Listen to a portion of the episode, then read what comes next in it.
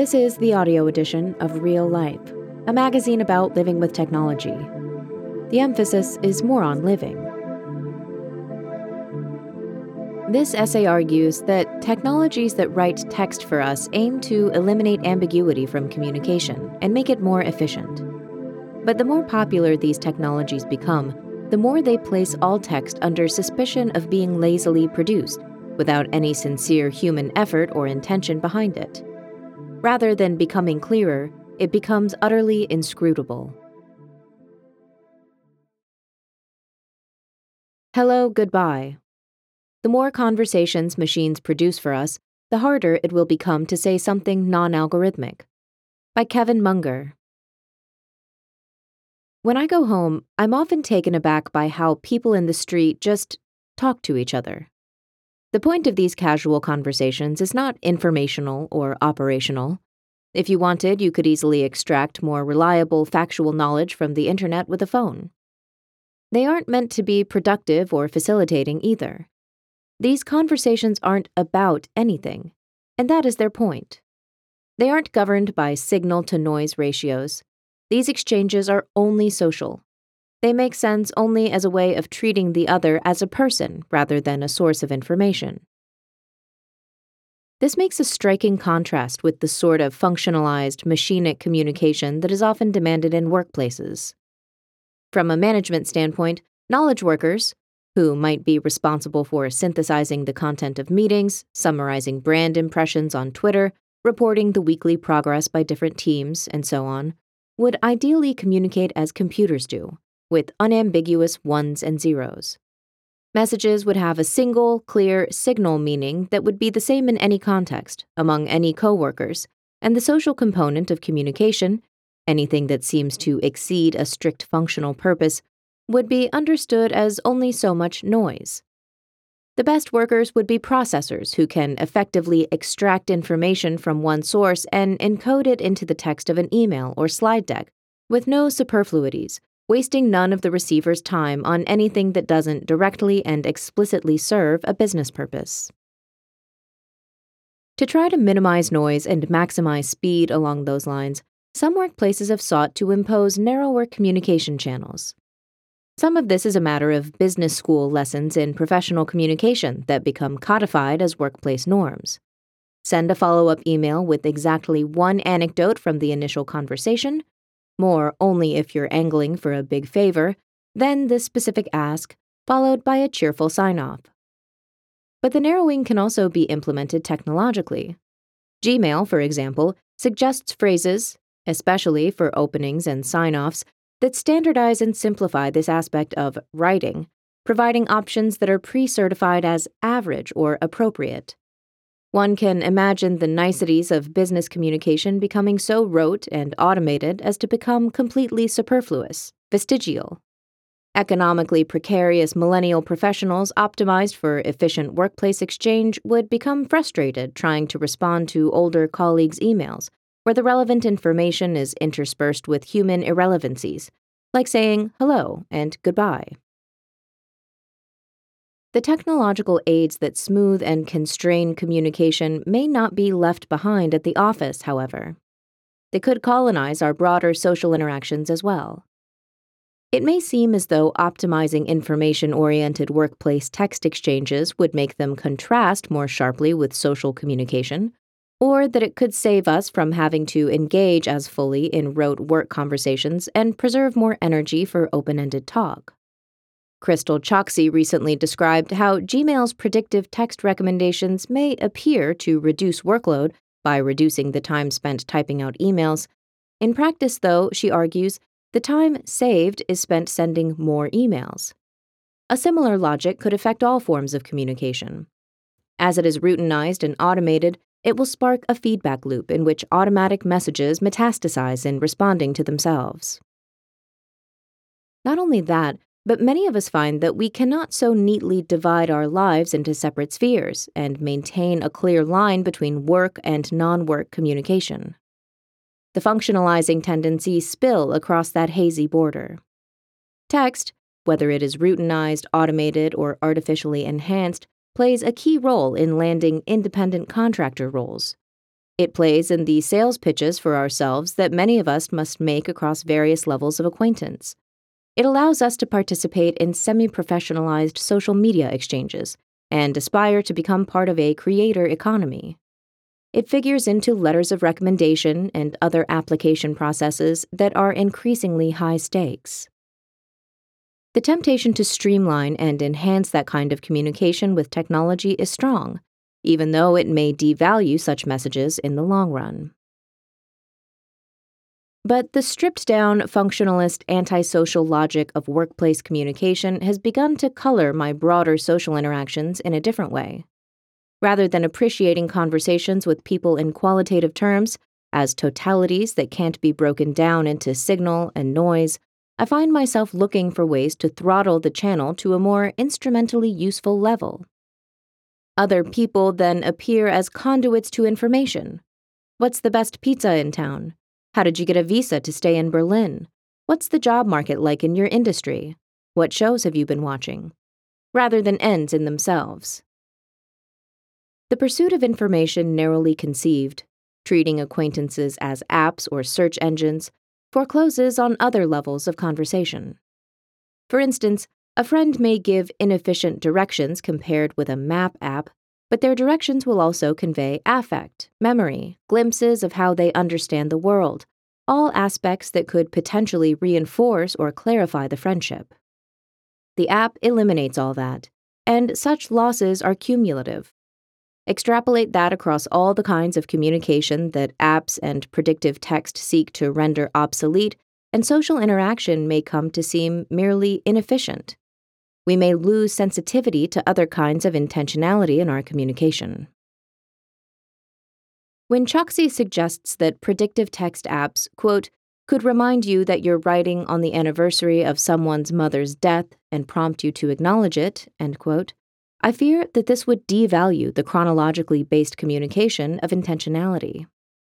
The case of Facebook's automatic birthday reminders is illustrative. Remembering friends' birthdays and giving them a call used to be a common way to communicate that you cared about them. It also opened up a high density channel for further social communication.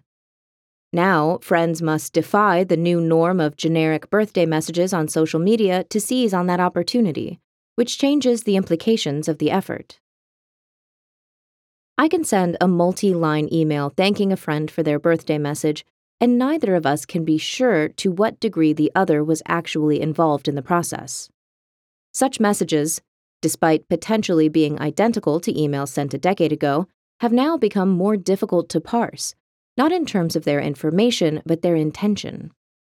Nothing can be reliably inferred from the fact that my birthday was remembered, or that I remembered to say thanks. No conclusions can be drawn for how timely the messages are. The words may be appropriate enough, but the emotional subtext has become far more opaque. By reducing the friction in birthday messages, automation has stripped them of the social recognition we actually want them to convey. It's the thought that counts. As more communication comes to be under suspicion of being automatic, we become obliged to expend extra effort to credibly convey intentionality. We must deliberately strive to come across as thoughtful rather than simply be thoughtful. Google Trends data suggests that searches for thoughtful have been rising steadily over the past 15 years, which indicates the problem it increasingly presents. But thoughtfulness too has become automated.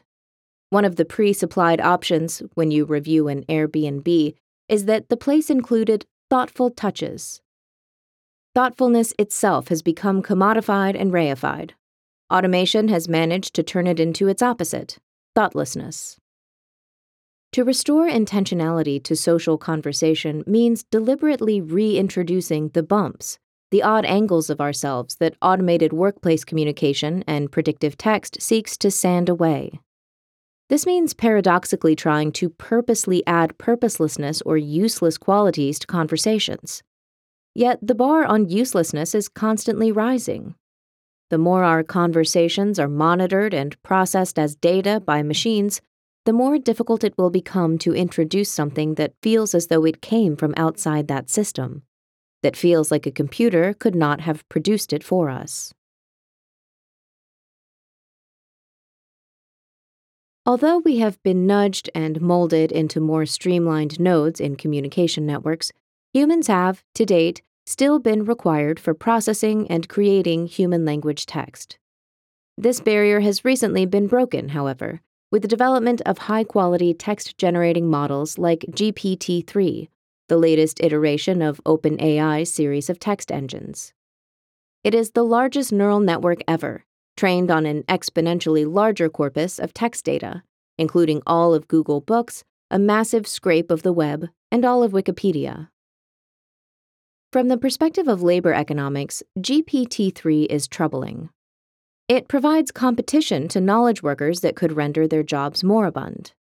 Tasks like summarizing events for news articles, performing chat based customer support, writing novel but generic political speeches are all already being done by machines. The leap to the new uses made possible by GPT 3 is all but inevitable. Wary of GPT 3's potential use for online harassment or fraud, OpenAI restricts access and limits the range of its possible outputs. But the mere existence and reputation of GPT 3 poses a general threat to the textual communication of intentionality. Its capacity to further optimize and mimic communication along predictive, functional lines makes human social communication via digital text less convincing in general. Take letters of recommendation. The best letters are personal and heartfelt. But it has also become essential that they be long. Vague claims about how great the student is are easy to come by, but a lengthy letter that contains specific details is a costly signal that the professor spent time and energy creating the letter. With GPT 3, however, it may become trivial for professors to plug in a CV and some details and end up with a lengthy personalized letter. In the long run, this would undermine the value of such letters to credibly communicate effort and sincerity on the part of the recommender. But GPT 3 will likely have implications beyond those threats. Recently, MIT Tech Review reported on a Reddit bot secretly posting GPT 3 output on active text threads as if it were an ordinary human Reddit user. It encountered text, referenced its massive database of English language writing, and produced a new text to post. Among the bot's responses was one to a request for advice from anyone who'd had suicidal thoughts. Quote, I think the thing that helped me most was probably my parents. I had a very good relationship with them, and they were always there to support me no matter what happened. There have been numerous times in my life where I felt like killing myself, but because of them, I never did. End quote. This response, supportive, generic, uplifting, was upvoted by other Redditors 157 times. But if what comes across as uplifting is easily faked by a bot, one that can pass for having had suicidal feelings, no less, such messages may become increasingly suspect. The affective efficiency of content may indicate the absence of human concern rather than serving as an expression of it. It may start to appear that the only way to signal human intentionality on a Reddit thread is to veer away from what previous circumstances and human decency had called upon most people to do, and what machine learning models have learned to mimic. Then, only what is bizarre, cruel, profane, abusive may come across as human. Evidence of this reactionary tactic is not difficult to encounter on the internet. More promising is a push toward genuine novelty, playing with language by deconstructing words, adopting new slang that contorts standard grammar. In Patricia Lockwood's recent novel about language and Twitter, the tweeters find joy in using the word binch, a word whose appearance might be unpredictable by machine so far. But generative text models can be rapidly and perpetually updated with usage trends. All digital communication encoded in human language can be fed into the next iteration of the model. Linguistic novelty might create brief spaces of freedom outside the machine's training data and thus distinctively significant to humans, but some of the most powerful entities in the world are dedicated to closing these gaps as quickly as possible. Run me over with a truck, inject it into my veins. That's not a tweet, it's an arms race, one we cannot win. To encode intentionality in communication will increasingly rely on cues that seem to have escaped the system. People who know each other well may be able to find these alternatives, drawing on the trust and experience they already share. But digital textual communication between strangers would be further consigned to strict functionalism.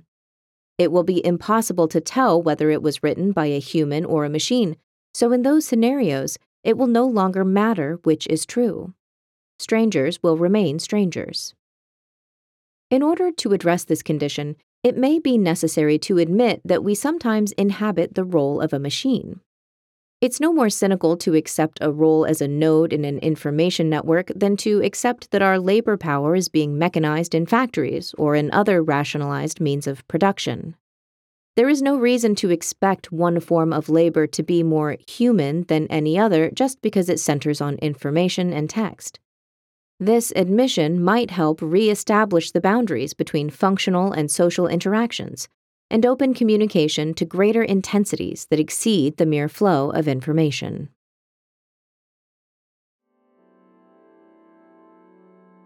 Kevin Munger is an assistant professor of political science and social data analytics at Penn State University. He studies the internet and politics, blogs at Never Met a Science, and tweets at KM Munger. That's K M M U N G E R. This essay was published at reallifemag.com on April 12, 2021. Real Life Audio Edition is narrated and produced by Brittany Gill. Our music is by Secret Wilderness. You can find more essays about living with technology on our website and follow us on Twitter at underscore real life mag. Thanks for listening.